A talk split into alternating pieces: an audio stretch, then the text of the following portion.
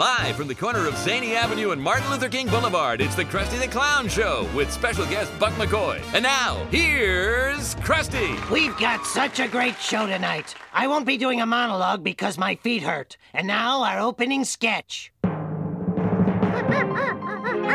We don't take kindly to transvestite chimpanzees here in kind quarters. no one can save you now. I said, no one can save you now. Shut up, I'm coming. Oh, like you're so perfect with your plastic mane and your painted on spot. What's real on you? Nothing. He's drunk. I've seen drunker. Four finger discount, dude.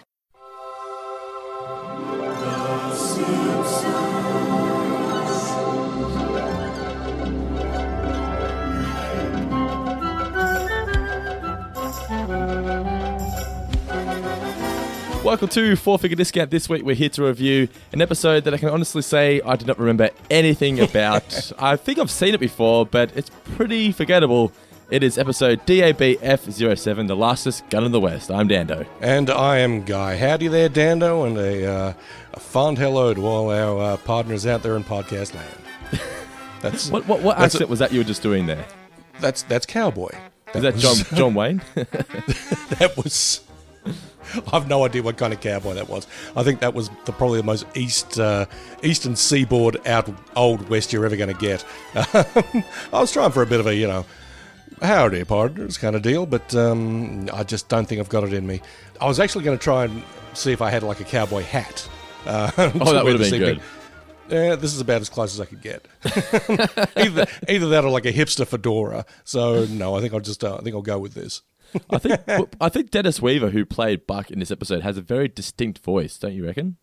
He does. He does definitely, and he. Um, I'm not sure how old Dennis Weaver would have been when he recorded this episode, but I think it's one of those voices that kind of, you know, gets a little sort of, um, so we say, marinated over time. I, am not. I'm not. Uh, you know, insinuating the man was a drinker or anything like that, but he. It did sound like one of those sort of bourbon for breakfast kind of voices. Ah, yeah, Yeah. kind of thing. Definitely, he would have been about se- about seventy six years old, about 75, 76. Yeah, it's about the same Oh, age so as the character. Yeah. just a bit of uh, natural wear and tear on the vocal cords then but yeah it did sound like uh, you know he'd sort of breathed in his uh, his share of dust on the trail or something along those lines i really should apologies to the listeners and to you dando i really should have done a bit more research on dennis weaver prior to recording this episode who knows maybe dando's done some i doubt it but Well, he was um, the. I do know that he was the president of the Screen Actors Guild for quite a while. Oh, okay. Because I know that he ap- appeared in the long-running TV western Gunsmoke uh, for for a long time, probably the longest-running scripted drama on uh, American TV. Then Law and Order took over. Um, Was it Law and Order? I thought the Simpsons took their stole, stole the thunder of Gunsmoke. maybe scripted drama. I, it could be. The, uh, well, Okay. maybe it, maybe it is The Simpsons. I don't know. I think I think, I think it was like episodic television or something. Ah, I don't know. I, I know I know We- they they outdid Gunsmoke. It was like six hundred or four five hundred episodes or something. I don't know. They they Gunsmoke definitely beat went for Gu- they definitely beat Gunsmoke in something. Yeah. Indeed, yeah. Gunsmoke for a very long time, and then he was in a, like another, uh, like he like uh, Buck McCoy on the show. He was in a '70s style western called McCloud, where he was like a um, an urban cowboy type. He was like a rural sheriff or an out, out west sheriff who comes and you know doles out law making to the big city. I just remember you know the opening credits for it. Um, and it may have been like Matriga, a Quinn Martin production. Um, but I do remember him sort of riding his horse through the city streets and thinking, that guy looks cool. yeah, I mean, I was about six or seven at the time, and you know, I, I thought all manner of things were cool. But while we're talking about Dennis Weaver, I think I best know him from um, the telemovie Duel. One Was of that a telemovie duel? Spielberg's yeah, first film. yeah. Oh wow. It was it was it was made for uh, made for TV. Yeah, I mean, and it was just so good and so Spielbergian that um, it got released in cinemas elsewhere. But yeah, made for TV. ah, and okay. Dennis Weaver was the uh, the man behind the wheel, being stalked by the malevolent uh, semi trailer. Good movie, good movie. Duel, if you can find it. Um, it's I don't know if it's on any of your streaming services. Might be on YouTube, but uh, I highly re- recommend checking it out by means fair or foul. The only fact I know about Duel is that Spielberg reused the audio of the truck collapsing at the end for when the shark drowns at the end of Jaws. Not drowns, That's when the right. shark's corpse is floating Yeah. towards the bottom. Yeah. It's clever guy, our Stevie. Yeah, yes, definitely, definitely, definitely. Speaking Uh, of clever guys, Yes. this episode written by John Swartzwelder Yeah, big news today. He's all over it, isn't he? is a it's a big day for the Schwartz. He uh, gave one of his first interviews ever. Yeah, a long, long time. Yeah. Yeah, but uh, published in the New Yorker magazine. Um, I thought I was being all sort of like, "Hey kids, have you heard the latest news?" and put it and link to it on the Facebook page, only to find that um, someone else had done it like three hours earlier. That is so 7 a.m. guy. it's like, "Hey, I got I got stuff for you." It's like, yeah, don't forget about other time zones, guy. It's a pretty um, it's a pretty in-depth interview. I started reading it before we recorded here. I'm only about a third of the way through it. It's a really interesting read. And you posted a, a, an excerpt from it about how his his writing process and how he Yeah, writes I- he writes the ideas and then adds the jokes later. Yeah. Yeah, he basically just sort of builds the frame. It's like, okay, well, Homer doesn't want to do this, and then Marge says something like, "But you've got to do this," and, and you know, really just writes the basic framework, and then sort of puts it aside, and then comes back and goes, "Okay, well, I've done the hard work, which is writing. Now I get to do the fun work, which is rewriting." It's Yeah. like, I, if you're a writer and you see something like that, you kind of go, "Of course." of course. yeah, so uh, props to Swartzwelder for that article and for this episode, which, um, look, I use the word slight a fair bit uh, when we come to talking about recent episodes of The Simpsons, and this is a pretty slight one, but it's also, it's got a little meat on the bone as well. I found it to be a fun episode, not necessarily one of my all-time favourites, but I, I certainly got a few kicks out of it. What did you think, Dante? Well, I see. I enjoyed it, but then I got to the end and realized I couldn't remember anything really that happened. And then I mm. sort of re- I rewatched it and went, it, not that much actually happens in regards to like a story. It's just like it's a it's a bunch of stuff happening, but there's no real story to it. And then I read a lot. I read some reviews and. The reviews for this were scathing, and I was like, "Okay, well, it's mm. not that bad. I mean, it's not like it's offensive or anything. It's just kind of there." And Yeah. I remember this is the first time that we got to an episode doing this podcast where I genuinely could not remember anything about the episode. It was like I was watching this episode for the first time. And it, it was kind of a cool feeling to watch an episode from what I still consider to be like the golden era of The Simpsons, like you know, season thirteen. It's not far from the season nine era, and watching it for the first time felt kind of cool. But it was just like, oh, I watched this episode going, it's fine. I got a couple of laughs, but I don't think I'm going to revisit it anytime soon. Yeah, look, I can't see myself sort of coming back to the um, the Lastest Gun in the West. Uh, yeah, as you said, anytime soon.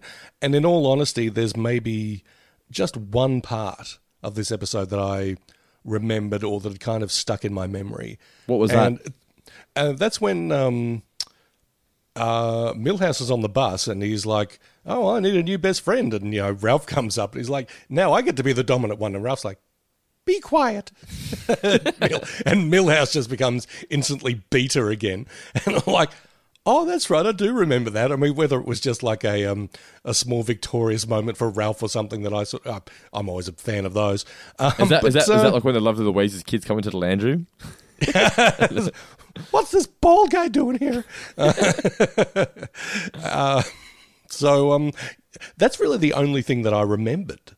And even even then, I didn't remember that it was from this particular episode. So yeah, much like you, I was sort of coming into this fairly fresh.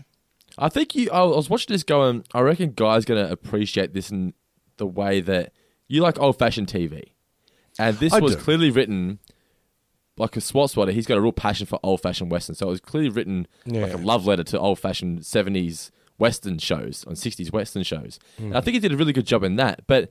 I don't think if, if you didn't grow up with that or watch any of these shows, I mean, I was a 90s kid. Those shows weren't really the thing anymore. Or they, well, they weren't at all the thing anymore. So I didn't really appreciate the jokes as much as what I guess No. older fans would have. I th- that's me, older fan. Uh, but, but with yeah, with younger dudes like yourself, Dan, I imagine it would be more like uh, not even say Don Adams from like Get Smart, but maybe like almost like maybe even Don Johnson from Miami Vice or something, you know, or um, yeah, but more like a '70s TV cop than like a '50s TV cowboy would be the kind of sort of hero that you would be that you would relate to, perhaps, or that would make it a bit more relevant for you.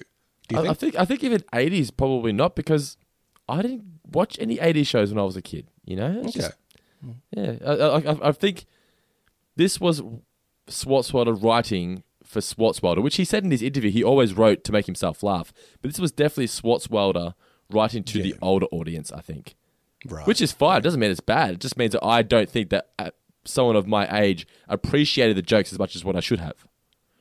Yeah, I mean, look, before when I uh, spoke about there being a little meat on the bone, I think that what I meant by that was probably um, the whole hero worship thing, and you know, occasionally discovering that. Um, you know, someone that you may idolize is only human or has feet of clay or all that So, kind of business. Okay, I'll stop you there. Example of this. This may sound silly, but it would be someone like, for example, Will Smith. We grew up Will Smith, idolizing Will Smith, Fresh Prince of Bel Air, Right. right? And then it would be like meeting Will Smith when he's seventy years old, being an old guy, and being like, ah, you're not really the Fresh Prince anymore. You've okay. Uh, take note, listeners, because this is uh, guy puts stuff on the internet. Number one, uh, because um, I don't know if it was on his Instagram or he did a TikTok or whatever. Will Smith is kind of trying to conquer social media these days and doing a pretty good job with it. But I saw today a picture of him. He's basically standing on his lawn at his estate or something. He's got his shirt open. He's no longer ripped, but he he, he just looks like he doesn't look like he's out of shape, but he's not. He hasn't got abs anymore or anything like that. And he's sort of got the caption. Ain't gonna lie to you, folks. This is the most out of shape I've ever been in my life. But he just looks so happy. You know, Yeah. he's just like, and you know, he's like, yeah, your your pecs are sort of turning into man boobs a little bit. And you've got a not not a pouch or anything like that, but you got a you got a tiny little bit of a gut. And I'm like, oh, Fresh Prince. All right. Fresh Prince is an absolute king, man. So, um, so yeah, I'll, I'll, um, find that picture and put it up online for the, um, for the patrons. Cause yeah, Yeah, it- it. that was, that was, that and the Swartzwelder thing were two things that made me smile today.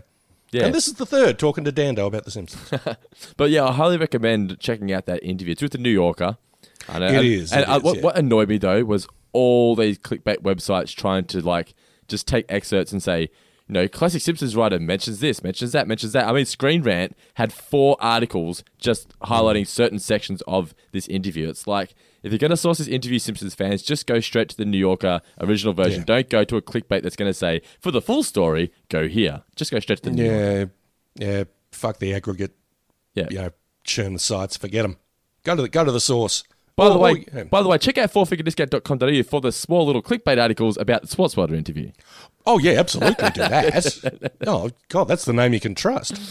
um, but yeah, check it out. Swartzwelder, his first interview, maybe ever. I- I'm not too sure if he's done many beforehand. Uh, With he he said he, he said he respects the New York, and he always has because some of his uh, icons have always written for the New Yorker. So yeah, check it out. It's it's a massive, massive read. He did it via email, which is the Swartzwelder way. The only negative about it is that it debunks a lot of the myths that I loved about the Swartzwelder story. One in particular that I just read was the um, it's always been said that he bought the the booth from the, his favorite diner that he used to write at, and he mm-hmm. bought the booth and took it to his apartment and had it installed so that he could write in the actual booth that he used to write from. And he was just like, "Nah, I just bought a booth and just put it in my house because he says he likes the aesthetic. He likes. He goes, if you're actually writing in a booth, you'd be amazed how more creative you are sitting in a booth. Wow. So maybe we should do it. Maybe we should do the podcast from a booth, like a diner.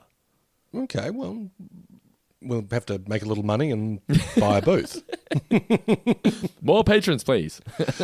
if you if you don't mind. uh, but um, but yeah, so I'm I'm glad that you enjoyed the episode because I. I, it was going to be one of two ways. It's either going to be guy really hates this or guy likes it because it's old fashioned TV, and I'm glad that you did because uh, I didn't dislike it. I just thought it was kind of there. That's the only negative I had for it. It was just a bunch of stuff happening, and really the story just I don't. The, the it's not like Swartzwelder to waste a first act on something meaningless like the dog chasing Bart. It just seemed to go on forever and ever, and then it just Bart jumps the fence, gets into Buck's house, and he, he Yeah. fixes the dog, and that's it. I was like, ah, it led to nothing really. Well, I'm wondering about other ways that uh, Bart and Buck could have crossed paths. I mean, um, I like the idea of Buck sort of being like this old, you know, reclusey kind of guy living behind a big gate and something like that. And, you know, how else is Bart going to meet him but sort of escaping into this place that seems relatively safe and secure. Um, is he Bart- running from bullies? is he running have from Bart- bullies? Perhaps? Yeah, you could say you could have Bart try to pull a prank on Milhouse or Martin or whatever. It goes awry, and he accidentally gets Jimbo or something. The bullies chase him, and he ends up in Buck's house. That could be that could be all over in a minute, as opposed to six minutes of a dog chasing Bart. True. Having said that, I didn't mind all the stuff with the dog. I thought the dog was actually kind of in, um, kind of a fun adversary. I mean, the fact that he was sort of, um, you know, sucking up to Homer and the rest of the family, and then just turning around, at Bart, or I mean, the whole bit with the window where they're having breakfast and the dog just, and then just wipes it, keeps doing it. I thought that was good. So, um, and but even all the lead up as well, where Bart's just having the luckiest day of ever, the, the baseball just sort of lands in his hand. He finds two shiny dimes, A shinier and then- and a shiny dime. Yeah, and then um, now I don't know if that guy has a has a name. I know that um, He does. I, I did a poll on the um, Facebook group the other day, on the Facebook page, sorry. I had to find out his real, his real name. The Yes Man is, I'll find it. I'm just scanning here on my phone, as you can see here if you're watching us on YouTube. Scanning through, his name is Mr. Pettigrew. Mr. Pettigrew. Okay, then, because I mean, um, the only thing that I well. The main thing that I remember him from in episodes of The Simpsons is all that yes. Well, that's which- all he says, usually. yeah, yeah, but then I was like, "Why are you talking like that?" I had a stroke. it's like, it's like that's very bad taste, but at the same time, extremely funny. Yeah, Um, that's that's that's a lot everyone remembers. But c- can we just say, right? I'm going to spoil it now. That was actually my favorite moment in the whole episode. Just a super chocolate, of course. Oh yes, it's a it's a really fun voice. I'm not sure who does it, but whoever does it, it's have clearly it's got to be ball. Dan. It's got to be Dan. I'm going to look it up Yeah. now while you're talking. But yeah, It's a um. I think that whole certainly the yes is super uh, is lifted, Oh yes. is lifted from a um a very famous, very old timey, if we're talking old timey stuff, as we had in Last Gun of the West, um, a comedian named Jack Benny, who was very big in the um, very big in the 30s and 40s, and I think. I think 30s and 40s, but his, I think, I believe his catchphrase or one of his catchphrases was sort of, yeah, kind of thing. So, um, yeah, I wouldn't be surprised if uh, Swartzwelder was a fan and probably sort of um, started doing that in the writers' room or something, or even even Dan sort of did it in when recording one day when they were just sort of riffing or something. I'm not sure, but I mean, it's certainly a, a reference to a very old timey uh, comedian. He's definitely. I just checked it then. Voiced by Dan Castellaneta. Okay, yeah, Yes, it's so much. It's, It's, it's, so it's much one fun of the do. better. It's one of the arguably because Gil. I feel like Gil Gunderson. He came during the golden years, season nine. I think this guy did too, but I think Gil and this guy, the Yes Man, are the two best non-golden era characters they've ever created. Yes. I'm a big fan of Gil, and I do like this guy very much. Yeah. Hey, my favorite. So so good. But what was your favorite moment from the episode, Mr. Davis? Uh, look, I had one or two. Um, there were a couple of nice little throwaway gags. Some were visual, and um, actually, most of them were visual. There were two that sort of went back to back. Um, One is where uh, Grandpa is showing off his um, sort of mem- uh, Buck, Buck McCoy fan club membership card. it's called Little Grandpa Simpson. I don't know. I thought that was great that even at even at a young age, Abe was little Grandpa Simpson. Um, That's but funny. You, know, you- know- you- know what I love about that is that that's one of the big key things that everyone was pointing at why they hated this episode. They're like, "How could it possibly be Grandpa Simpson when he was a kid?" I was like, "That's the fucking joke. That's the- Relax." That's the joke, for goodness sakes. oh, by the way, sorry, you've just reminded me. Something. I was with the lovely Louise and family last night. We were searching for something to watch. Um, ended up watching this documentary on on streaming service Stan about Greta Thunberg. oh, I Um, saw that. went, I don't think I could bear it. it, it was like it was enlightening viewing in a lot of ways, but I say this, and this will probably cause a lot of people to lose respect for me. We mainly did it because I'd been making fun of Greta's accent. Did, You know, I did, think- did, did you did you skip recap and then it comes with her going, "How dare you? How dare you?" when it comes to the lovely Louise's youngest son, I crack him up by, you know, anytime he does misbehaves, I'll, I'll say, How dare you? so then we were flicking through for stuff to watch and found the Greta thing. And I'm like, Let's just watch this and, and I'll make fun of Greta the whole time and win Yep. some more brownie points. yeah. Um, I don't know why I'm, why this. Uh, has That's the joke. I don't know. Oh, that's it. That's the joke. Sorry, but midway through, I was sort of doing my Greta impersonations every once in a while, but while while respecting to the utmost degree everything she's doing for um, for climate justice. Honest to God, I mean the, the the girl is a little powerhouse, and honestly, more much much respect to her. Um, but having said that, I was I was imitating her a lot. Um, but Louise is saying. You sound more like Arnold. I was like, I know it. It's like, I know. I can only do how dare you. Otherwise, How it's like, you. you, you, you, you must fix the climate. that's, so that's basically what it sounded like. So, um, sorry, that anecdote just went nowhere. Um, but uh, good times were had over with the lovely Yeah, yeah. last night.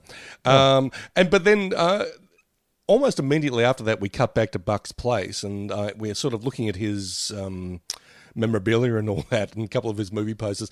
And I just got a real laugh out of the one. Was it Six Brides for Seven Brothers? Yeah. and you've just got the one brother sitting there going.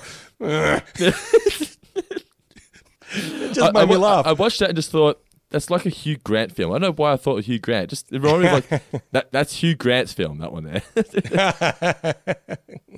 Uh, and then at the very end, I mean, sorry to cut to the end, and it's, it's not a spoiler or anything like that, but um, it was a, an odd but a moment that I found, I don't know, kind of nice.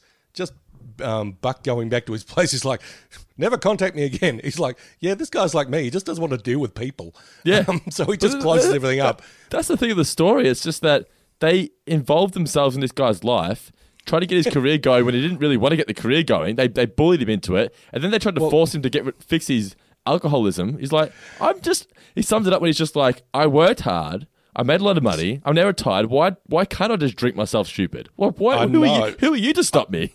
I just love Marge's line. Well, I just naturally assumed it was some of my business. That's a, that's a that's a really neat line by Swalterwater. Yeah. That's very funny.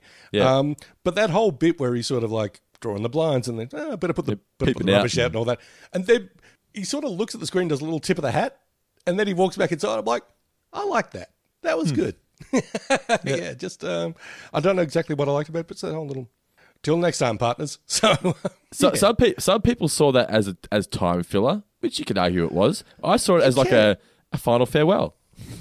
yeah, you know, Buck's just going to go back and you know he's probably going to pour himself a uh, pour himself a bourbon or whatever's in that flask or what was ever in those bottles and that painting, um, and um, you know put his feet up and reminisce about the old times. Good on him. More power to Buck. Um, yeah, those those were my favourite parts of this episode, Dando. How about yours? Oh, well, mine was just a oh super chocolate. Oh yes, I, I should have guessed the way you kept repeating it. yeah, super chocolate. Oh, of course. Oh yes. Super chocolate. Next question. You there, eating the paste. All right, so it's now time for some trivia. I'll kick off, unless you want to kick off, sir. You go right ahead. Alrighty. So when Bart comes home after being chased by the dog, and the dog rips his pants off or eats his clothes, what does Marge say? Is that your first question? Riverdance. Yeah. I can tell by your face. what All right. What's your second question then? Uh, my question to you: How many films did Frank the Wonder Horse appear in? That was 24, and he directed one and got a film by credit. That is correct. Well done, you. My next one is Lisa was talking about Ralph, and she says, Ralph says he's got a little brother. What is it actually? It's a pine cone. A pine cone, yes. I was I heard that and thought, I like to think that Ralph's drawn these little eyes on the pine cone. He actually thinks it's his brother. or maybe Did he thinks it's the those, baby um, that they are. Maybe maybe that's the baby that looked at him. Pine cone looked at you. did you ever those um that exercise at school where they gave you an egg to look after, like it was a baby? Yes, and my friend Michael Mead threw it over like two backyard fences. It like traumatized me. Wow. I got hungry and scrambled bun. I didn't. No, no, no. I was a good. I was a good egg dad.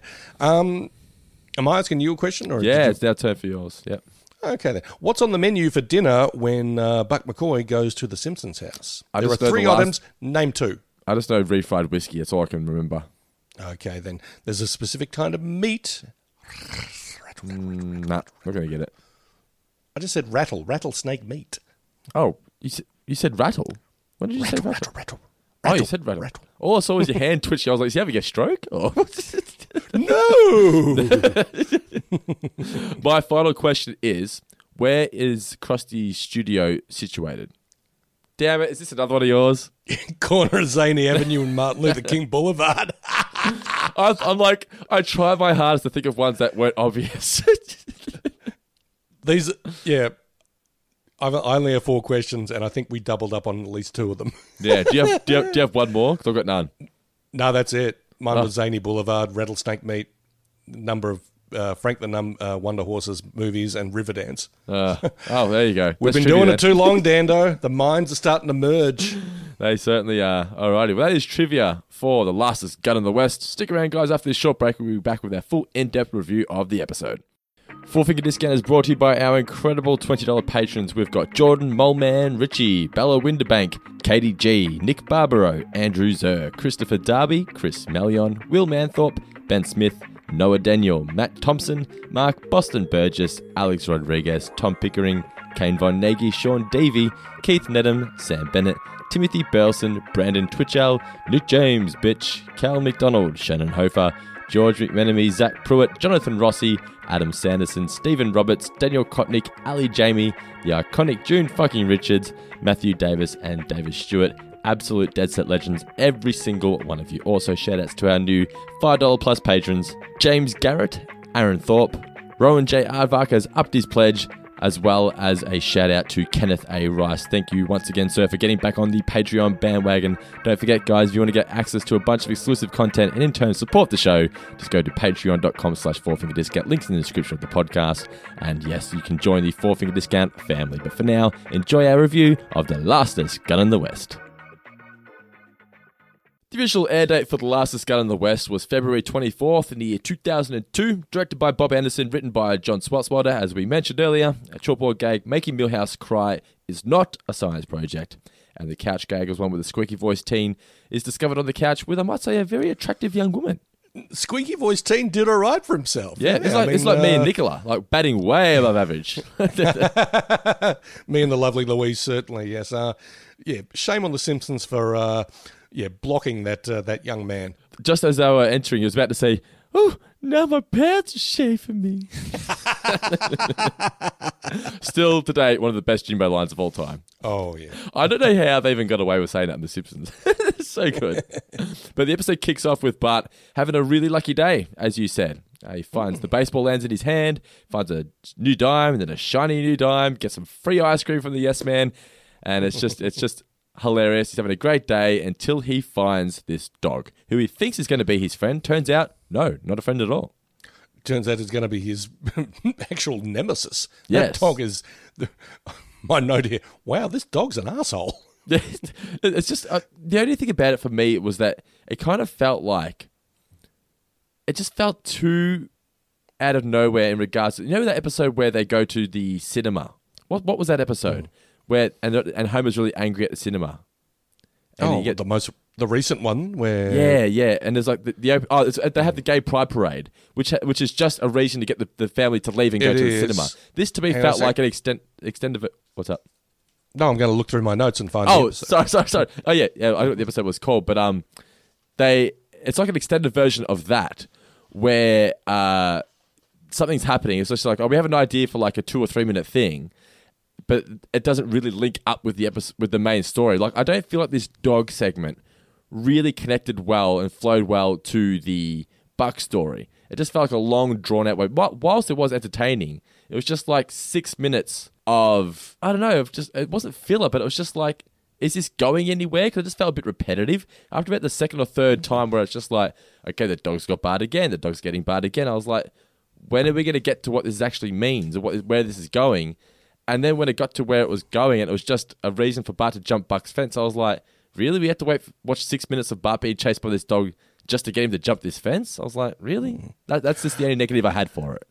I just had the feeling that you know, of course, this wasn't going to be the whole episode. I mean, Yeah, and of course, just- you knew you knew that as well. You- Yeah. I I get you the feeling it went on too long.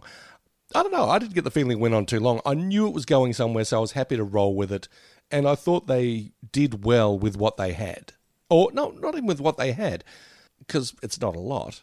I mean, they didn't have to do anything with it. They could have done more.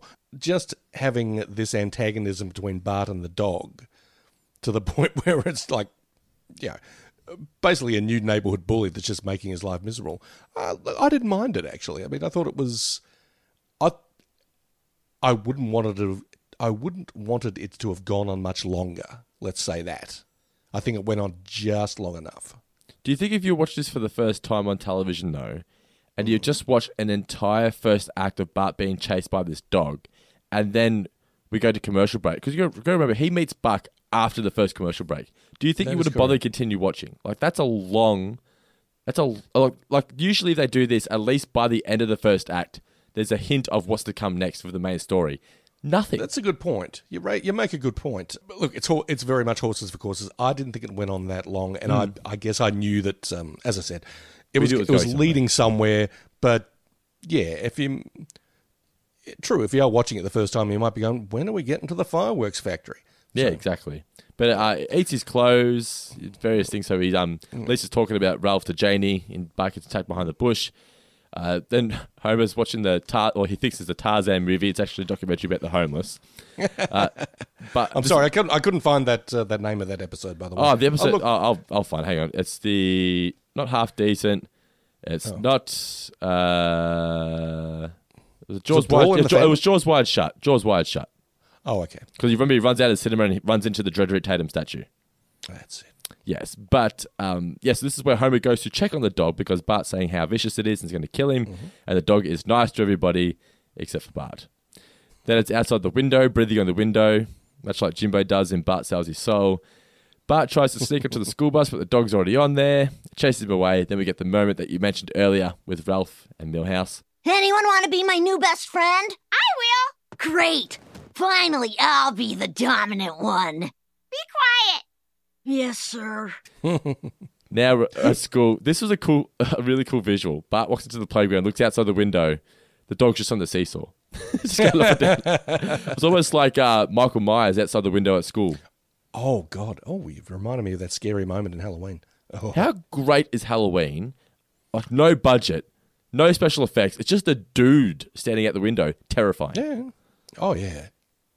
Yeah. My man John Carpenter knew knew what time it was. Yeah, he no, definitely did. made for something like three hundred and fifty thousand dollars back in the uh, back in the late seventies. Made something like fifty million. Oh, nice.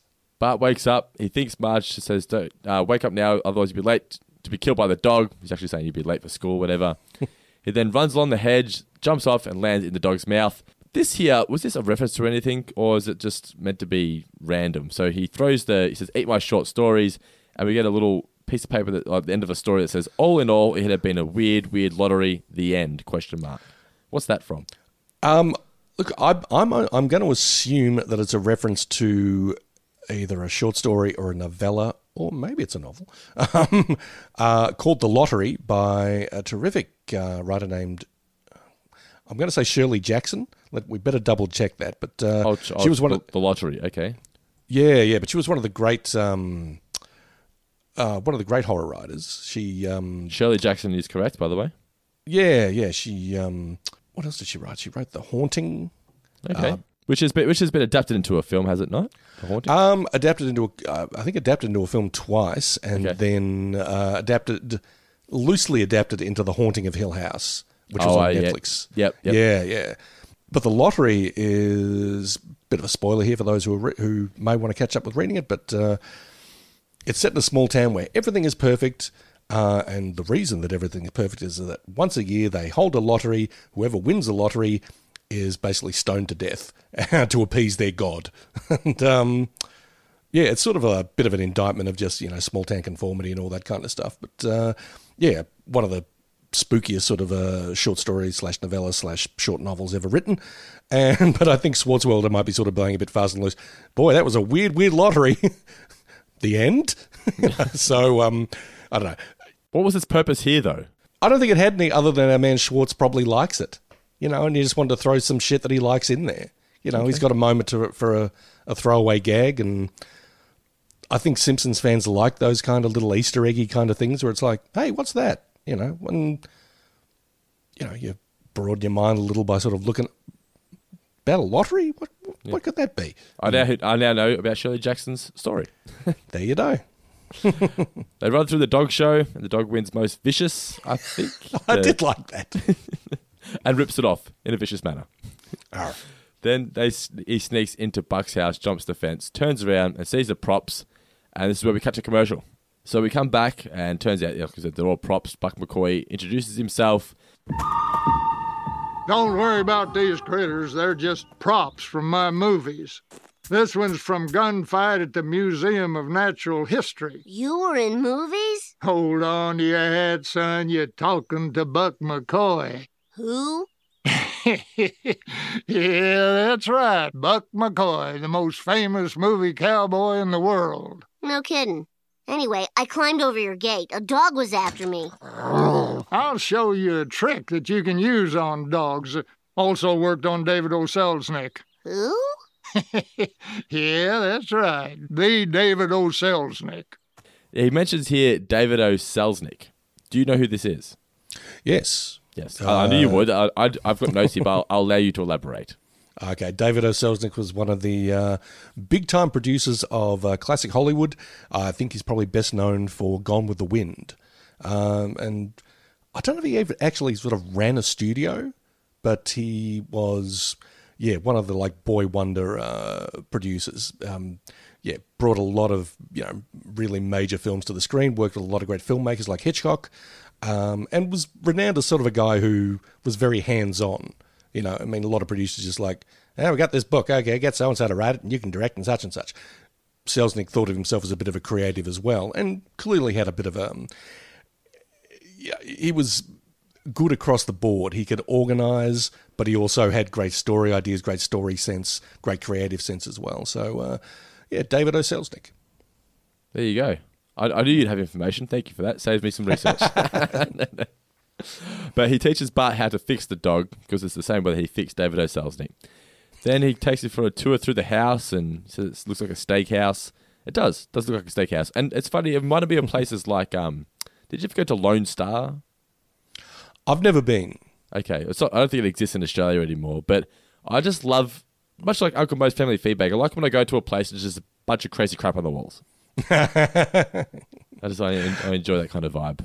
I also did. Um, I like that. Um, yeah, Bart was saying, "Oh, I should be in school." And it's like, ah, I quit school in the fourth grade. I ain't no, I ain't no, Undummy? no undummy.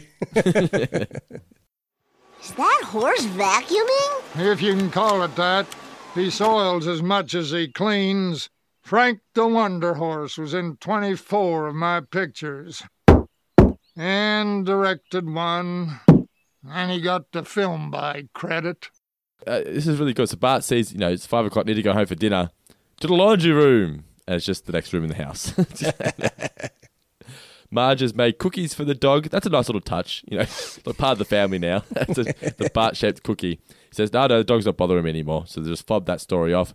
Grandpa is incredibly impressed that Bart knows Buck McCoy. he was And- bigger than opium. Yes, definitely. And you know, Great the little, line. The little buckaroo tag, like you said. little Grandpa Simpson. Buck then shows Bart and Milhouse all the different film posters of the films he starred in. We get the one you mentioned earlier. Six Mm-hmm. uh, six brides for seven husbands, I think it's called. Six Brides for Seven Brothers. There was actually a Seven film Brothers, called yeah. Seven Brides for Seven Brothers. Oh, you ever okay. heard that? No, I haven't. No. Yeah, sort of. It's I think it's a musical. Oh. Actually, I mean, I It, sou- don't it if sounds like a comedy. Yeah, I don't. It's sort of a musical comedy, but yeah, I don't think it'd really sort of play today because it's basically like we're seven brothers living on this ranch. We need wives. Let's go kidnap them. It's not really Yikes. kidnap, but um, They're climbing in your windows, they're snatching your people up. kinda. I look. It's been a long time since I watched Seven Brides for Seven Brothers, um, but which I mean, I probably watched it once when I was about eight or nine because that's what they showed on TV back in the day. Um, By the way, then, I was kind of like, I'm not sure these women actually want to be here. Yeah. By the way, when's the last time you went back and revisited Antoine Dodson's song? Oh, hard the kids, hard to was- and hard your husband because they're ripping everybody out here. Because we They're went back, everybody up. we went back, and, we went back and watched the um the video, the song that they made out of his interview again, like last week, Nicola and I. And it's just as funny today as it was in 2010. Uh, I, I, literally- I literally watched it and I was like, this is why the internet exists for things like this. I think there is still occasion where I'll find myself saying, uh, "How'd your kids? How'd your wife?" I always say, hard your kids, hard your wives, and hard your husband because I'm ripping everybody out here. You're dumb. You're really dumb. All right. Anyway, enough about Antoine Dodson. so I did like uh, Buck's justification as to why the films were better back then, family friendly, because there was no drugs, no nudity, no cussing, just drinking, fighting, and tripping horses with wires. Oh, man, and, and it never dawned on me as a kid, but like that's genuinely what they must have done back in the day, because you can't train a horse to just fall over like that on cue, right? Or can you? I think maybe you can. Really? actually. Okay. I mean, um, look, I'm I'm sure that um, a Because they, they, they our- didn't just lay down; they stacked it. Oh yeah, yeah. I mean, look, I'm sure a few of our four-legged friends didn't make it out of westerns in one piece. No. I'm sure a few of them ended up at the glue factory, but um, No, that, they were part think, of catering by the end of the movie. I think there was also a fair bit of training that was done in some regards. God, I hope so. Not everything was Milo and Otis. Oh man, let's not even get into it. Let's not even get into that. Good lord. Uh, shows off his different lasso tricks to uh, to Bart, which is kind of like a sea plant for later in the film. Uh, later in the episode, sorry, uh, that he can do tricks with the lasso. And uh, Milhouse asks if he can go get him a banana with the lasso. How the hell would I do that? By the way, I'm guessing that they've eaten Chippos on the show before, haven't they? yes, because it, did it have a hippo on it? I didn't notice. I, the um, he he got like a was it a buzz cola? I think he got a buzz cola and a bag of Chippos. like "Eh, Chippos. Yeah. I'm I'm easily amused. Homer and Marge now at home, and Marge here, so like the fourth wall breaking. I guess there's no adventure this week. I love that. I thought Yeah. that was really funny. I mean, Yeah. it's not it's not really like a meta gag or anything like that, but it's kind of like mm, it sort of is, and I, th- I thought it was pretty funny. They did the exact same joke though, like three or four episodes ago with Brawl in the Family. Remember they're on their way home from the trip halfway through the episode, and I was like, "Could this be the end of our wacky adventures?" Oh, Remember that? And then and that's when they rocked up, and the Vegas wives were in the driveway. oh, okay. Yeah, but um, yeah, I, think I like- prefer I think I prefer this way. Oh, 100%, yes. Bart rocks up in his cowboy outfit, and Homer is jealous that he's no longer Bart's hero. Another somewhat negative of this episode is that there was a story to pursue there, and they Swartzwelder didn't really do a good job of it. Yeah, that's that's what I, I meant when I said it. The premise had some meat on the bones, yeah, but it, you're right. It, they didn't really explore it properly. I mean, maybe some of that early part of the first act that was very dog heavy. Some of that could have had, you know, um, Homer disappointing Bart for some reason, or you know, revealing himself to be, uh, you know, a coward or deficient in some area that sort of makes Bart go, "Oh, Dad's not my hero after all." I mean, not Well, But I mean, I mean, but he could have. Well, I think Homer would have been Bart's hero anyway. But I mean, you could have had Bart does a little uh, uh, project at school, and Homer finds it, and one of the questions is, "Who is your hero?" And he writes somebody else, and Homer goes, "I thought I was Bart's hero." Yeah. And that's where that story evolves from. But I did like it throughout it where you had Homer dressing up as a cowboy trying to be like Buck. I thought that was cute. But then the second they had Homer make the fake Farrah Fawcett picture, I was like, well, that's all credibility for this story out the window. It's just ridiculous now. I kind of liked it. But so yeah, so Homer's jealous that he's not um that he's not Bart's hero. McCoy then comes over for dinner. I like the little sea plant here as well with the refried whiskey. Like, oh, I like the sound of that last one. There, Yeah. there's your first clue that he's an alcoholic. Right. Um, they throw Grandpa out because he's just an obsessed fan. Then he sh- he shows off his career highlights and all the various things that he did in the westerns, and it became I looked this up, so it became Room Two Two Two, which was another TV show. Yes. Um, look, I'm not 100% familiar with Room 222. This is kind of half-assed of me, but I'm pretty sure it was like one of like a pioneering African American sitcom. So Room Two Two Two. It looks like what it does. Uh, uh, a comedy drama. Uh, let's look at the plot or the overview. Based on the setup of the 1967 film To Sir with Love, the series mainly focused on an American history class in Room 222 of the fictional Walt Whitman High School, an extremely racially diverse school in Los Angeles. So yeah, you're right. Okay, yeah. So it was sort of um, yeah, a very early incarnation of a woke TV show. Yep. So yeah, I mean for um, uh, yeah, for what was what was Buck's show called? It wasn't called Gunsmoke. It was called Oh, the one that he did. that he did Yeah. work for. Ah, shit. for his for his show to make the transition to Room Two to do is eh, kind of funny. Oh no, sorry, Yes. that was McTrigger. That was McTrigger. That um, yes, McTrigger. Yes. Okay, yeah, which, as I said, got a kick out of because it's a Quinn Martin production. Yeah. Sorry, that's uh, that's one of my Based on, based on form- McCloud. Yeah. It's not one of my formative childhood memories, but I was, there were there were a lot of Quinn Martin productions um, on Really? TV Okay. when uh, when I was when I was a kid. Usually way past my bedtime, so I felt really grown up if I could stay up and watch a Quinn Martin production. Yeah, it's funny when you listen to old themes like outros of TV shows that you loved. Even if it doesn't play it in on like what you're listening to, you still hear it in your head. Like the end of Seinfeld, I always hear the Sony TriStar as well. The du- du- du- du- du- you know, Yeah. I can't hear the Seinfeld theme without hearing that in my head as well. Yeah, Yeah. Okay. Well. Okay, listeners. Here's the second thing that I'll be putting up on the internet. Um, the intro to a Quinn Martin production, but at least one of the at least one of his shows. Um, I'll tell you what. I'll, I know the one I'm going to put up because it's got some, a really rock and jazz flute sort of intro theme. Oh, kick ass! Yeah, you're going to enjoy it. what's the one that says "Sit, good boy"? What's that one? That's uh, that's Ubu Productions. Uh, that was at the end of Family Ties. And what, what does it say? Sit Ubu, sit. Sit, Good sit, dog. Ubu, sit. Good dog. Yes, Yeah. but it must have been in a later show as well because I've never watched Family Ties. It must have been on another show. Maybe it's on Spin City. No, it wasn't that. No, because So, um, so, sit, I so think- I think how Ubu how do, you- how do, you- Productions was how do you spell Ubu? O B O O. no, no, UBU. UBU. Sit. Okay, Ubu Studios. All right. Yeah. Let's look it up. Let's see what shows they Oh. did that I would have watched. I, I, saying it out loud like that made me realize, oh, maybe it's got a double meaning. Maybe it's UBU Productions. In, hey, Productions. Yeah, yeah. True. All right. So they did. Um, looking through duh, duh, duh, Spin City Battery Park. No, oh, fuck.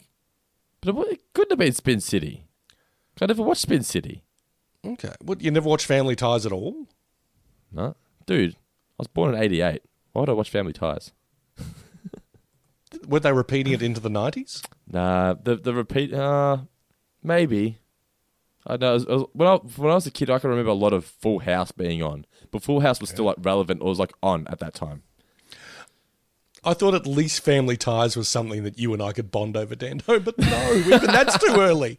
No. No, it, it was five thirty. Was always very. I Dream a Jeannie, Bewitched, the Brady Bunch. Well, I think westerns are due for a comeback. Yeah, we can have showdowns at the schoolyard and use nerds as Indians. Go. This now, this here, this moment suggests they could do a shootout in the schoolyard and use the nerds as Indians. And Lisa goes, "Mm," and I'm like, that's every viewer in 2021 watching this episode. "Mm." we can use the nerds Now- as Indians. I'm like, whoa, okay. Okay. Do you think that was because you're not allowed to say Indians anymore? You say Native Americans or First Nations people? Or was she a bit worried because she's a nerd? Oh, that 100. percent It's nothing to do with that. It's because she's worried because she's a nerd. She's going to be on the. Oh, the- the- okay. she's she's on the rough end of the shootout. It's, she's not doing it because I mean, t- in 2002, this was still an acceptable thing to say on the tel- on television. It probably was, yeah. I assume it was because uh, this so this episode here just casually has fat shaming, transgender shaming, fat shaming, transgender shaming, and nerds as Indians. I'm like, all right, all right, 2002. but we're at the school, um, and this is like Milhouse. And Martin's wearing the Hawaiian shirt. Bart rips it off at the lasso. You're not fun. You're just fat. When did Homer say that, you know, Homer's the one who said that, you know, only only certain type of people can wear Hawaiian shirts, right? Yeah, that was in Homer's Phobia. A big fat party animal. and Bart doesn't look like a big fat party animal to me. uh, Brockman does his news story. I love this. this barely qualifies. I think we can all agree this is barely news. I'm Ken Brockman. Love that. Apua's then singing the song "Don't Fence Me," and this was this was purely filler. Yes, this was definitely filler. yeah. Bart Bart then suggests that Buck and Billy Joel should be part of Krusty, so they go to Krusty Studios. I love how Bart and Lisa just have access to Krusty whenever they feel like it. Yeah. Hey, Krusty, want to get Buck? Want to get Buck in your show? No, Billy Joel. What? Throw a shade at Billy Joel here. Well, why? There more than a few shows sort of sunk the boots into Billy Joel. I remember Community used to do it on the regular. Why? It's like, why would you do that to Billy Joel? You He's know, a I national mean, treasure. He's an international treasure. Yeah. I don't, understand. I, don't, I was like, Billy Joel? Look, I'll, really? I'll admit it. I'm I'm 100% sick of Piano Man. I could probably go the rest of my Oh. life without ever hearing Piano Same. Man again. But everyone, it's it's kind of like when you go to the pub and someone plays Khe Sanh. I'm like, turn it off, turn it off. yeah. I mean, I'm glad that, you know, Billy Joel's probably getting residual after residual and royalty after royalty for Piano Man. But honestly, God, I could go the rest of my life without ever hearing again. Play play Rosalinda's Eyes or, you know, um, sometimes a fantasy. You know, some some deep cuts from the songbook, man. Anyway, yeah, but I, don't, I know that I've never I've never seen Billy Joel live. It's one of the things I'd love to do. But I know as soon as I heard the harmonica, everyone would be on their feet. I'd be sitting there going, "Boo!" Krusty says he doesn't want to have these guys on because he wants the show to have a timeless quality. And we get the hanging Chad reference here. I don't know what he was talking about. Apparently, it's to do with the 2000 election. It is indeed, yes. Hanging Chads was something to do with um, uh, voting forms that weren't uh, properly sort of, um, or may not have been properly filled out or something along those lines. So, you know, it that's one of the reasons that uh, George W. Bush supposedly beat Al Gore in the election was due to hanging Chads or something along those lines. Okay. Then- throwing in Judge Ito from the um, from the OJ trial, like what almost 10 years earlier, like eight years earlier. It's like, mm, okay, keep them coming. That's what, what I loved about this joke was that it actually does exactly what they're implying here. Like someone who's yeah. watching this in 2021 is like, "What the hell are they talking about? What? That's not timeless." exactly, perfect. Well, well written by Swartzwelder. So now Lisa and Bart go to use some reverse psychology on Buck to try and get him. Wait, his name is Buck, right? I keep saying Buck, and now it's in my mind that I've got it wrong. His name is Buck. No, no. Buck, Buck McCoy. Buck McCoy. Yes, I was just making sure. I'm- For some reason, I had a freak out. Then I'm like, wait a minute, is it Buck? I've been saying Buck this whole time. I've been making an idiot of myself. Um, so they, yeah, they they get him reverse psychology. I love the little sign there. Uh, in case of comeback, break glass. Yeah. Uh, tries on uh, either Texas or Massachusetts. What are those little things called that they wear? Bolo ties, I believe. Okay, yeah, it's just like yeah. There was a there was a phase um, before you were born, Dendo. Um, oh, look, it's it's probably made a comeback in your lifetime, but uh, I remember when I was about seventeen or eighteen. Bolo ties sort of came back in for a little while, and What even year, were- what year were you born? oh, I'm the summer of '69, baby. I was just born. This was like, yeah, like 80, 86, 87 perhaps. Okay. Uh, yeah, but bolo ties sort of made a bit of a comeback. And even me, who would sort of like try on anything to sort of be like accepted by the cool kids, I'm like, not even I'm trying that shit. Forget it. Yeah, yeah. Just It, it reminds me of Back to the Future Three, Marty McFly. not a good look. But uh, I don't know, maybe Buck pulled it off. Buck then shows off his shooting skills at the rehearsal at Krusty Studio. Over here, I've seen fancier, which works well for later on, as we'll get to. Indeed. Shoots the Krusty cutout. Uh, What what does he call it? Right in the. He says something here. Right in the panhandle. Yeah, which is apparently what uh, Johnny Carson said Oh, when a, okay. when a then. guy flung through an axe, I think, at a cutout or something. Oh, okay, hit- and it hit a landed mannequin- in the, hit, uh, hit, a, hit a mannequin in the crutch on the on the Johnny Carson show or something. Yeah, in the bathing suit area. Okay, right in the panhandle. Hmm. Yep. A part of Texas, by the way, the uh, the panhandle. You know, it's been a long time since I performed live. You'll do fine. Just remember, there'll be millions of people watching you. Millions. And TV Guide's Cheers and Jeers editor. And he's already given out all his cheers. drinking from a, a hip flask, and it's like, uh oh, this can never end well. So now it's time for Krusty's show, and we're doing the skit that Buck's supposed to be a part of. And Sergeant Buck kicks off by saying, "Don't take, we don't take too kindly to transvestite monkeys around here." And I watched this and went, uh, "Not too sure about that," but I. I, I would assume that if you ask somebody from the community, the LGBTQ plus community, I believe the I patrons just told us, plus, yeah. I guarantee you, if you ask them, they weren't offended by this. I don't think there was any malice at all. In all honesty, I was just chuckling at it. I mean, it's just such a ridiculous line. Yeah, it's, So, it's yeah. meant to be ridiculous and absurd. But what were we discussing? We were talking about the gay pride parade, and we said, "Oh, is, uh, we weren't saying it was offensive in regards to the community. We were saying it's offensive because the jokes just weren't funny." And Yeah. ev- everyone, all the patrons who were a part of the community, all said that, no, we love that scene. It's not bad at all. It's just a joke. But yeah, so Mr. Teeny's dressed up as a transvestite monkey apparently, and uh, Buck Rogers is supposed to rock up and save the day, but unfortunately he is Buck McCoy, drunk. not What did I not say, Buck Buck Rogers? Rogers. Oh, I'm tired. I'm so tired. Buck McCoy. Buck McCoy is Old West. Yes. Buck Rogers is Is 20 future. if- 20th, yeah, 25th century. Uh, had three hours sleep last night. I apologise, listeners. So Buck McCoy rocks up drunk, uh, and Homer says, oh, "I've seen drunker." now, this was the other thing about this. He pulls out a loaded weapon, where there's children in the room, shoots Krusty in the stomach. No reprimand.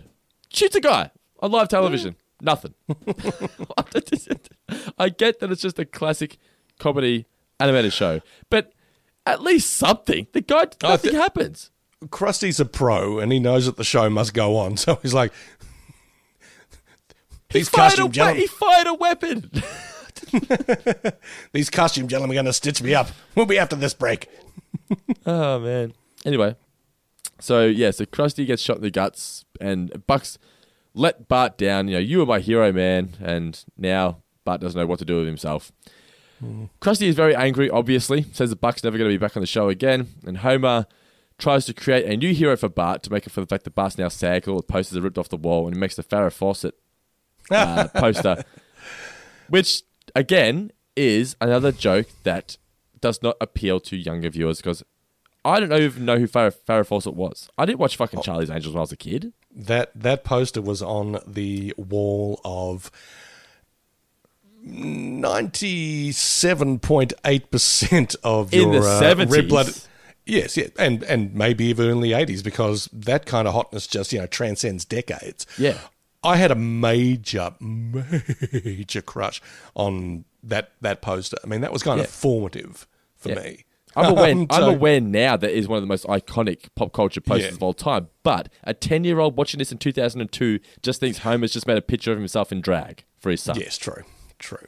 Well, then, as we've said about previous episodes, though, I mean, you know, there are, you know, uh, references to Citizen Kane thrown in. There's there's there's always sort of stuff that, um, the quote unquote the kids aren't going to get.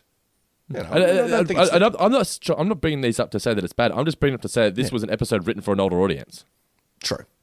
Predominantly, you might say, yeah. Yeah. Well, maybe more gags than usual are sort of like, yeah. Um, not so much for the kids sitting in front of the couch like, and sitting in front of the TV like this with their legs crossed. More for the adult sort of leaning back on the couch going, Farrah, oh yeah, good times. Yeah. Like me.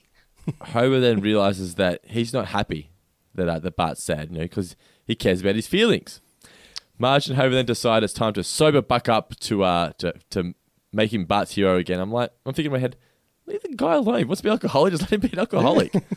Like, it's- Find your son another hero. Let this guy enjoy his, you know, enjoy his bourbon in peace. It wasn't an issue until you guys tried to put him on live television again. So they, go to, they, go, they go to his house and pour out all of his liquor. I'm like, what? It's his liquor. Leave it alone. they take it to the uh, to the John Ford Center for Drunken Cowboys. I did like the gold guy. Gold. Gold. Look, it's as big as your head. it reminds me of when um, have you played Big Buck Hunter? You probably haven't. Big Buck Hunter, the shooting game. I have played that. Okay, there's a, there's a bonus game where you shoot the cans of all, the, all these bottles of this old guy's like, it's my bottles, don't shoot my cans. that's, that- that's exactly what the voice was like. But anyway, what were you going to say?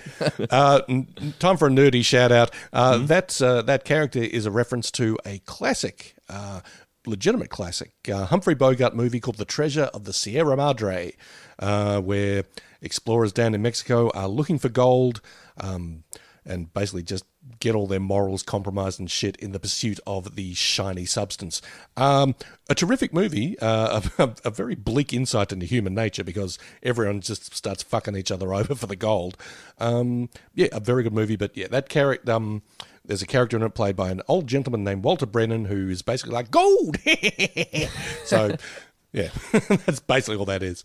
So yeah, another Swartzwelder to shout out that the the kids are going to what, what? At, le- at least he's got a funny voice. True.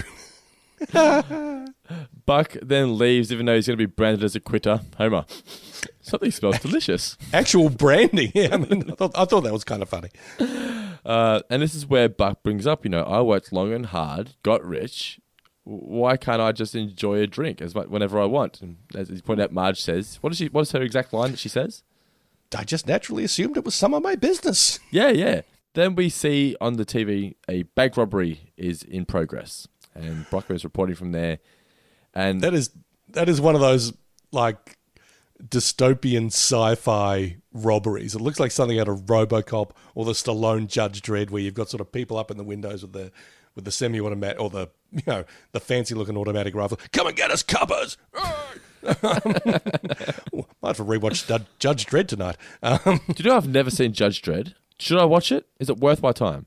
it's it's it's a good piece of fun '90s nostalgia. I think it's because it's one of those films that's so iconic in pop culture that I need to say I need to be able to say I've at least seen it, even if I don't like it. Yeah. A good friend of mine, Anthony, is a huge, huge fan of the Judge Dredd comics. Uh, he does. he'll watch the Stallone Judge Dredd, but it is nothing like the comics. Yep. Uh, so it basically sort of, sort of takes the name and a bit of the iconography and sort of runs with it. If It's like, the Super, a it's like the Super Mario movie that's nothing like the video games. pretty much. I mean, I, they've actually folded a fair bit of stuff from the comics in, but in terms of like it's. Because, I mean, Judge Dredd, the character, is basically just this fascist nightmare who just has no regard for civil liberties or anything like that. It's Is he just a like- bad? Is he a bad guy, Judge Dredd? he's not a bad guy, but he's just um, police brutality sort of run amok. He's a police state run amok. It's like you. Bro- he's the judge, jury, and executioner. Essentially, it's like you broke the law. Okay, bang, you're done. Yeah. so, thank you for saving us, Judge Dredd. Yeah, next time it could be you. So, um, if you actually want a good Judge Dredd movie and a good action movie in general, it, there's one that's just called Dread. Dredd, yeah. Yeah, it stars Karl Urban from the Lord of the Rings movies and a bunch of other stuff. Um, that's fantastic, and it's and it's a much better sort of Judge Dredd movie as well. But the, the Stallone one is actually kind of fun. Okay, cool. Yeah, I, I, it's on my list of things to watch by the end of the year for sure. Well, do the do the double feature actually, because I mean, you yeah, you'll find it quite in, if you've got time with you know lack of sleep and two children and lovely wife and all that kind of business. If you've got time to watch two movies back to back, do Judge Dredd and just regular Dredd. Okay, we'll do. All right, my So advice the- to you and the listeners. So we're at the bank robbery, and Wiggum says we need a hero. A hero. Hero. Homer gets the phone. Give me Buck McCoy. Dad, I'm on the line. he then they rock up with uh, with Buck to the uh, to the robbery. Said, "Right, here you go. Solve this robbery, and you'll be Bart's Zero again. I'm going to go wait in the car." Throw, throws the flask in the bin and the syringe, and Homer he's about to throw his Playdude in the bin, but Homer said, "There's nothing wrong with a bit of hey hey." I watched this and went, "This is something Guy would say." Well, I don't know who he's imitating when he does. I don't know if it's a Woody Allen kind of thing with that whole no, it's no. I was thinking Woody Allen, but it's a bit more like Phil Silvers. And you remember from you know when they had the um, uh, I forgot the name of the episode, but um, the cat burglar. yep, Malloy. And you know the you know at the very end when it's the whole mad mad mad mad. Oh, the guy in the water. And, yes. And the guy that goes, What's the matter with you, kid? You told me this stream was shallow. I'm sorry, I'll, I'll never pass on an opportunity to do that. Don't try and stop me. But I'm pretty sure Phil Silvers' kind of um, shtick was that kind of, way, that's it. yeah. But although I think it also sounds a bit Woody Allen-y, a bit very, very sort of early Woody Allen. So I don't know if I'm allowed to say his name on the podcast without people going, Stop saying the name of that man, that monster. But anyway, um, If you're if you're a fan, by the way, of the episode Homer the Vigilante, it is available right now. We went back and revisited it with Guy. It's available now on the Four Finger Discount Patreon page, patreon.com slash Four Finger Discount. Also, we just did, which one did we do, Bart? Uh, uh, no, we're about to do, oh, we, uh, Bart, fuck, I'm are you calling me Bart? I called you Bart. Fuck, it's uh, the episode we're doing. We did Bart versus Australia. We did, uh, what else have we done? Homer the Vigilante. We just versus did- the 18th Amendment. That's what we just did, yes. And we've done one more. Oh, I Love Lisa with Ralph and Lisa as well. That's right. So they're the classic gonna ones we've gone back and revisited. All available on the Four Finger Discount Patreon page. And next month we're going to be doing, it looks like, Homie the Clown. Oh, excellent. All right. If you needed any more excuse, or if, Hmm. hang on, wait a minute. If you needed a better reason to become a patron, I don't know what is. Yes. I don't. I can't think of a better one than that one. Support the show. Come on, more come be a patron. Oh my god, it's going to be so much fun. we want to quit our job. So the more people support us, the more chances we can do more podcasts and more people support us on Patreon. I need to have a job to quit. Oh, man. So we are at the robbery, and Buck agrees to do it to be uh, to be Bart's hero once again. He has the ultimate weapon, the lasso. They're shooting at it, but the bullets are just going straight through. Stops the burglary. Uh, the cops then slink away because it made them look bad. Buck is Bart's hero once again, and Homer is to an extent as well, behind Poochie, Itchy Scratchy, firefighters, Krusty. I think. Um, yeah, America's firefighters, and then you, Dad. yes, yes, yes. Then, as we said earlier, Buck just leaves and says, "Never bother me again." And we get a long, drawn-out ending with him just living his life, basically. Yeah, he's got his you know sort of old timey cowboy estate, his his urban ranch, so to speak. He closes his gates, closes his blinds, put the bins out. As I said, little tip of the hat. Gone back in. Hopefully, there's still some booze somewhere in his secret stash, and uh, Buck McCoy can put his feet up and uh, yep, mosey on down the trail of drunkenness. Sean Connery took the uh, the Buck McCoy approach, didn't he? He did indeed. He um he basically retired to the Bahamas, I believe, or or somewhere in the Caribbean, Somewhere tropical, yeah. somewhere tropical, and just you know played golf the rest of his days. More power to him. Why not? Yeah. way to do it. So yes, become a become a four finger discount patron, so Dando and I can retire and uh, you know. You know, go play golf somewhere, and never, you'll never bother us again. No, no, no. We'll keep making podcasts till we drop. So all in all, I thought this was yeah a fine episode. It was no by no means a standout. To me, it was one of the ones where I watched it and just went, "This is pretty forgettable." Not in a negative way. It's just I have no desire to ever revisit it. I don't know. It's fine for what it was. I think this would appeal a lot more to the older fans. I, I just I'm not into westerns at all. So I know there's a lot of western references in here. If you're a fan of old timey western shows, I reckon you probably would really enjoy this episode. There was stuff to enjoy, certainly, but yeah, I mean, as you uh, astutely pointed out, I think our friend John Swartzwelder was this is one for him. You Yeah. know, and uh, look, we're fortunate, you know, in that uh, you know when someone like Swartzwelder or any good artist sort of writes something for themselves, usually they're entertaining enough that you know other people will find some uh, some kind of degree of interest. In it. There'll be enough love put into it that other people will feel that love as well. I think. Definitely. What did we learn, Palmer? So what did you learn for the episode, Mr. Davis? Because I have not got anything down here.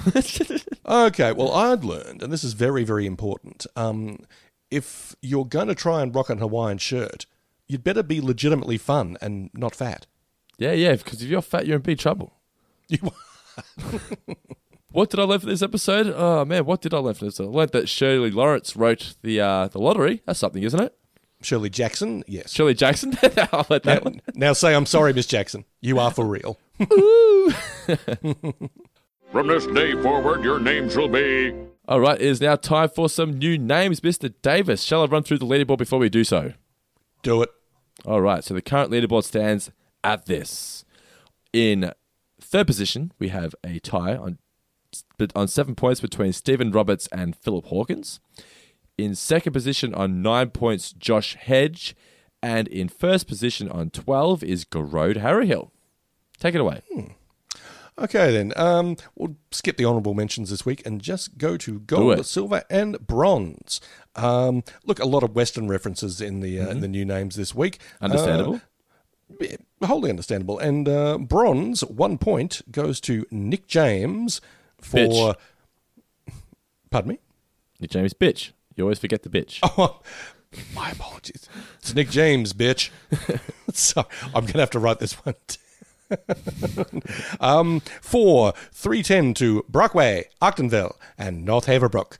Um, a little riff on the, the Great Western 310 to Yuma there, but with a distinctly Simpsons uh, feel. Nice work, Nick, bitch. Um, uh, two points. The silver goes to Kel. Kel on McDonald? Wheels, McDonald. I'm trying to come up with nicknames on the fly here. Kel on Wheels. Let's call her that. I don't think Kel's been in it this year yet, so no, there you go. Well done. Welcome to the team, Nice. Cal. Nice work, Kel Razor. Um, two That's points. better. That's a good one. I like that one. Cal Razor. Kel Razor. Go with that one. Kel. Kel, let us know in the um, in the uh, comment section uh, which of those two you prefer, uh, Kel on Wheels or Kel Razor, or something entirely different. You may Cal's just say Be- what about Cal's bells? Kel's bell. you may you may well say, just call me Kel for goodness Yeah. sakes. Be be Be adults. What's wrong with you? Um, Kel McDonald gave us the good, the Bart, and the ugly. I saw that. It's very good. Yeah. I liked it. I liked it. And of course, a play on the good, the bad, and the ugly. Uh, you know, because I'm here to mansplain. Um, uh, but the, the gold, the three points for quality and quantity goes to the real thing. Nothing like the real thing, baby. Nora Coker. Wowee. Um, um, Coke, Coker is it, shall we say? Um, can you think of any other sort of Coke related um, puns or anything? Crack Coker. Ooh, crack coker. Jimmy crack coker and I don't care. Nora crack coker and I don't care. Oh, duh. sorry. We're just we're Bill and Marty in the morning, just riffing at this stage. You're going to be replaced by the by the What a bunch of clowns. Nora gave us quality and quantity this time around. I like these both very much. Uh, don't have a cowboy. Mm-hmm. That's I like very it. good. Well done, That is Nora. good. And dog the Barty hunter. They're both pretty good, aren't they? Yeah, very good. I like it. Nice work by Nora. I think that puts her on six points as well. She's climbing back up that leaderboard. Mm. She's just one point away from third position. So the top three has not changed because none of those guys got points. So we've got Stephen Roberts and Phil Hawkins still on seven and third, Josh Hedge on nine and second, and Garode Harrowhill on 12 in first position. Thank you everybody who contributed this week to the new names. Don't forget, if you want to be a part of the Guy Davis New Name Championship, it's going to be a $1 plus patron at patreon.com slash four finger discount. We also get access into the Facebook group, some exclusive podcasts, and much, much more. Now, Mr. Davis, that we have done the New Name Championship, it's time we head over to our followers over on the Twitter and the Instagram. Don't forget, guys, follow us on Twitter at Four Finger Pod and follow us on Instagram at Four Finger Discount. We are now posting regular content every single day, some hilarious laughs from Mr. Davis, some memes, just some shit around the house here that I have, like various Simpsons merch, whatnot. Follow us on Instagram at Four Finger Discount and at Four Finger Pod. And like we say, if you are not a patron, that's perfectly fine. We'd love you for listening just at all, you know. So uh, the best way to get your name read out on the show, if you're not a patron, is by contributing a new name via Twitter or Instagram when I post it up, and hopefully yours gets read out. So right now we're over on the Twitter page. First one here is from at Tom Batten 1984. Says Blazing Shadows. Says his heart's not in it. He hates this episode, and it seems to get repeated more than most. okay. Uh, at RFLXW. Should I say the at name? Yeah, yeah, okay. I'll say the uh. It's Rob Ferguson anyway, guys. He says Silverado, which is pretty good. Ben Pop uh, at Jamba Mamba 17 says Dodge City, based on the 1939's Dodge City, or he says Roundup Springfield, play on Round Springfield from back in like season seven ish, I believe. Also here from Swiss One at Swissar, uh, Dead Drunk Redemption. Andrew Begley says Brokebart Mountain. Ooh, I don't mind this one at all. From Sam at Mo Pet Shop says the Magnificent 70. Very, very good stuff there, guys. Over on the Twitter. Now let's head over to the Instagram page. What have we got here? What have you got for us this week? All right, so at Mark My Words 38 says How the Worst was one. Pretty good. Ooh, I like this. McClure Cuts. At McClure Cuts. Fill me up, bucker up. Uh, at stay underscore Gordon 87. Hey, stay. How you doing, buddy? Uh, the Buck, the Bart, and the Drunkie, as in the good, the bad, and the ugly. Very, very good. Oh, this may be my favorite of the week from the from the Twitter slash Instagram followers at Luke McKay 22 Bourbon Cowboy. Well played, sir. Very, very good stuff. And finally, here from at Becky Ann Manners, at Becky Ann Manners, uh, she says, like a washed up cowboy, as in Rising Cowboy. So, very, very good stuff there from the Instagram followers as well. Uh, I know I've said it numerous times at Four Finger Discount Instagram, at Four Finger Pod on Twitter. Look out, follow, follow us firstly, and then look out for my post during the week. I'm going to start posting it on Tuesday night. So, Tuesday night, if you are on the Instagram and Twitter pages, our time, Tuesday, our time, I'm going to post it up asking for some new names. So, hop on there, and hopefully your name gets read out on this show. But now it is time for. Jamil! Jamil is here! Ooh. All right, let's, let's see. What's happened is Guy posted it today. I'm just trying to find the mailbag. Oh, I, found the mailbag, but Guy wants to have a chance to read out some questions for a change. So take it away, Mr. Davis. All right. Well, uh, our pal Reese Roberts, uh, Reese's Pieces, asked about. Um, actually, I think he threw in a bit of a uh, a sly dig slash tribute to me. He was asking about my favourite western. He said it better not be El Topo because if it is, I'm, I'm looking at yeah, Homer very disgusted in a gift there. Thanks, Yes. th- thanks for that, Reese. I did enjoy that. Uh, enjoy that little shout out. Um, my favourite western is not El Topo. Um, it's um, it's a very tricky, trippy, psychedelic, uh, metaphysical western from the seventies. Uh, probably best watched under the influence of psychedelics or hallucinogens. I do recommend it for adventurous viewers. Um, but if we're talking actual sort of uh, hat and horse westerns, which I think we might be, a few of my favourites are Unforgiven from 1992, uh, written and directed by Clint Eastwood. Bit of a revisionist one. Honest to God, really, really good movie. Won the Best Picture Oscar that year and deservedly so. Did it really? Un- Unforgiven is fantastic. Yeah, yeah. And it was a bit of a comeback for Clint as well, Clint Eastwood, because uh, he'd sort of, you know, he was still Clint Eastwood, and everyone was like, yeah, Clint's the man, but he hadn't really made a, a top notch movie in a while. There were a few sort of dodgy, dirty Harry sequels in there, one or two. Every sort of- which way but lose. that's a lot earlier, Dando, but yeah. my, But, um, my my nan used to love those movies. I just remember watching them as a kid a lot. Yeah, Quiet, Yeah, but Quiet the Unfor- monkey. Unfor- yeah, Unforgiven is fantastic. Mm-hmm. Um, the Wild Bunch is uh, one that I really enjoy. Um, I hadn't watched that for maybe 35 years or so, and then I watched. It was the first movie I watched in 2021. Broke out the uh, the Blu-ray of it and checked it out. It's like I was clearly too young to watch this when I did because it makes a whole lot more sense now, and it's just a beautiful piece of filmmaking. It's violent, but it's also yeah, just you can sort of it's it's where the old timey westerns of say John Wayne and those types end, and the new type of westerns of Clint Eastwood would kind of begin. So it's a nice sort of um, intersection of those two. Really marvelous movie by uh, the great Sam Peckinpah. So um, yeah, absolutely worth checking out. And two others by a guy who's name checked in this episode, a guy named Howard Hawks. I think I probably talked about him in the past. A big influence on our man John Carpenter, who I've also mentioned.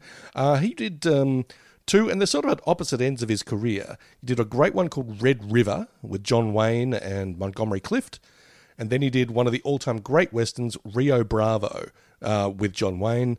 Dean Martin's actually in it, and he's really good.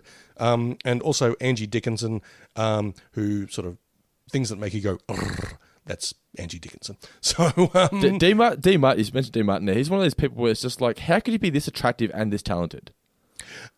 Very It's not much fair. so, yeah. Oh yeah, and and Dino as well just kind of had the um he had the sort of best attitude about life. He's a bit sort of Buck McCoyish, you know. I mean, Sinatra was a bit um you know all the all those guys in the Rat Pack. Sinatra was a bit sort of high strung and Very full, You know- full of himself to an extent. Yeah, and kind of full of himself. Sammy Davis Jr. an incredible entertainer, but also a, a bit of a workaholic and all that kind of stuff. And um, I think he had to work twice as hard because being an African American man in that time. at that time, yeah, yeah. Yeah, yeah. I mean, he sort of had to prove himself more than the others, even though he was probably more talented than the rest of the Rat Pack put together. Um, Dean Martin just like, yeah, I'll come up and sing and tell a few jokes, and then I'll just go have a drink, and yeah, I think I'd rather just sort of play golf or whatever. So yeah, Dino's a cool guy, but he would yeah pop up in things that you would not expect, like um, he he hardly seemed like the type who'd be in a western, but he's terrific in Rio Bravo as this kind of uh, drunken sidekick to, to John Wayne who straightened up and flies right when the shit goes down. So yeah, it's good stuff. So they, they're some of my favourite westerns, uh, and of course the uh, the wonderful Tombstone is um, Oh, yes. is in there as well. That's that's that's always always enjoyable. We have some tombstone figures at work now. Are there? Yeah. For real? Then Are they pop vinyls or are they actual like they're, action they're figures? pop vinyls, yeah. Oh, for real? Oh, yeah, it's, nice. like, it's, like, it's like four or five of the characters, yeah. oh, nice. I didn't know they were doing Tombstone uh, pop. Well, guess what? Guess what you're getting for your birthday. Listeners, listeners, if you're not watching this on YouTube, you should have seen Guy's eyes light up then. Really? Oh, for real? Oh, uh, man. Kel Oh, McDonald. oh, actually, I, I like this question here from Cal McDonald. If you don't, do you get to read that one out? if you like, but you know, read the question from Kel Razor slash Kel on Wheels, Kel McDonald. I mean, I'll, I'll let you read it out since you're taking over the mailbag this week. This week, do you want to read it out, or shall I? Um, I haven't got the question in front of me. I've just got what it's about. So if you Well, want to read it, that's well. Cal says, "Do you have any stories of neighborhood dogs or cats that you used to avoid when you used to walk past their house where where they lived?" I 100% did.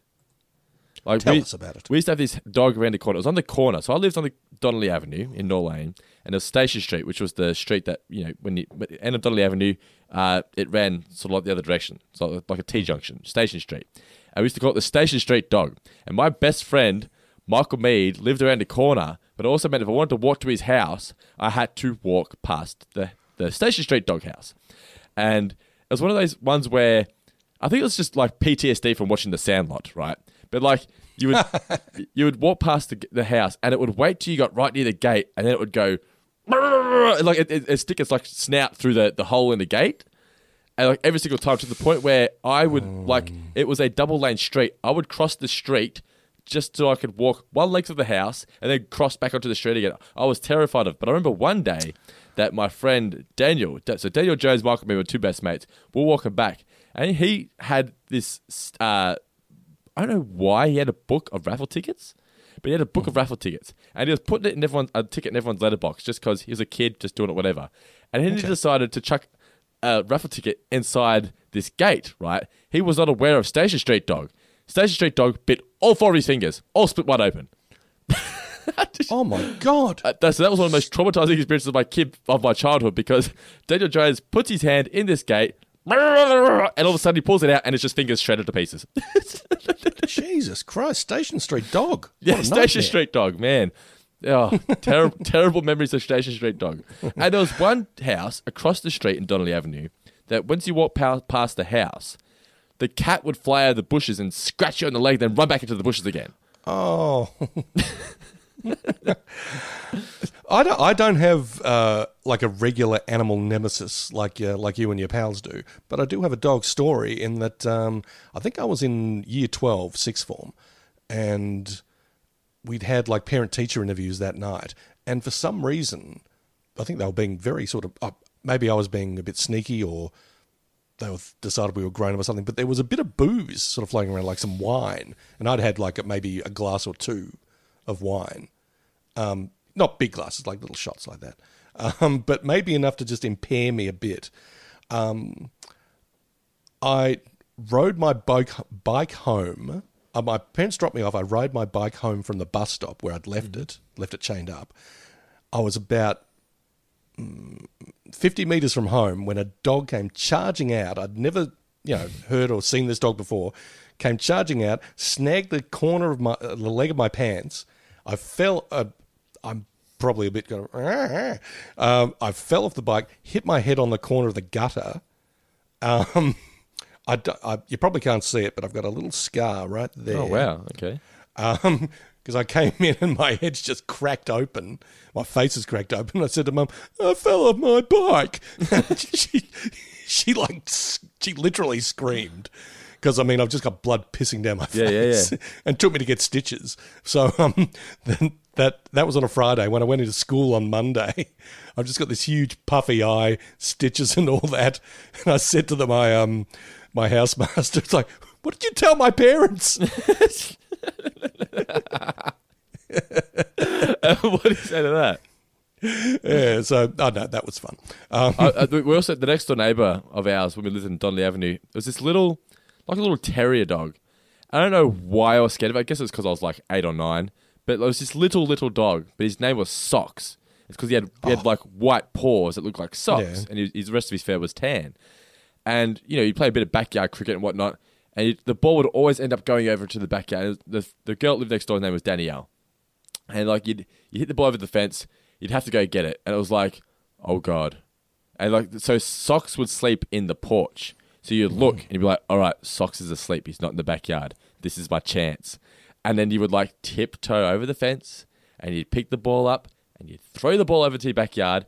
And then you'd hit the ball, and you're like, "Fucking run, run, run!" And like you're standing, and you're like, you'd run for your life, and you hear, and you're like, fucking Oh. run! One time, one one time he got me, and he called my pants leg. When he said he, the dog got you on the pants leg, I remember socks grabbing onto my pants leg, and I was like shaking him off. That's the only time he ever got me. But it was literally a case of you get your ball ever so quietly, and then you fucking go for it. and I look back now, and I'm like, this dog was like fucking a tiny little thing, but I was terrified of it.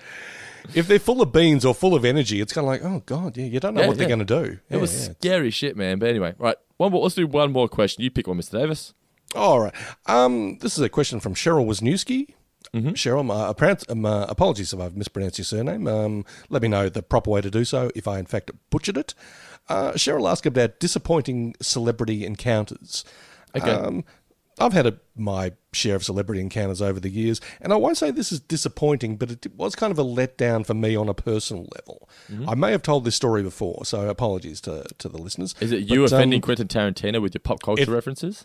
It is. It's the Tarantino story where, Yeah. um, yeah, I landed an interview with him for his movie Inglourious Basterds.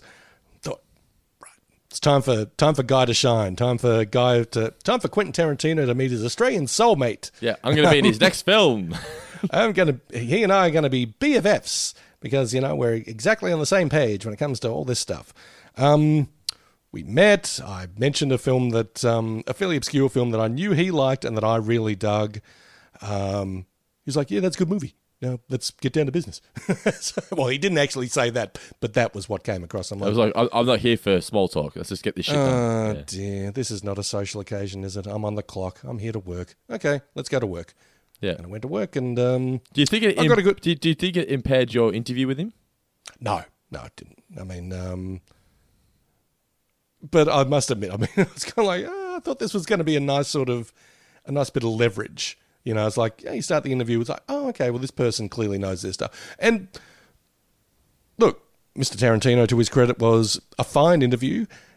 I think I was a bit sort of, I was also a bit let down because I just interviewed Christoph Waltz, who's mm-hmm. in Inglourious Basterds and Django Unchained before that, and he was just the most charming individual on the face of the earth. So Really? like, okay.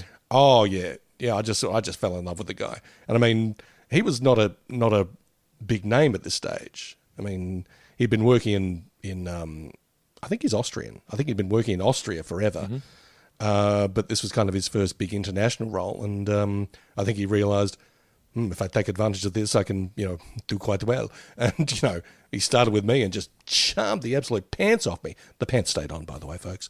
Um, They weren't even chafing. I should have used that line.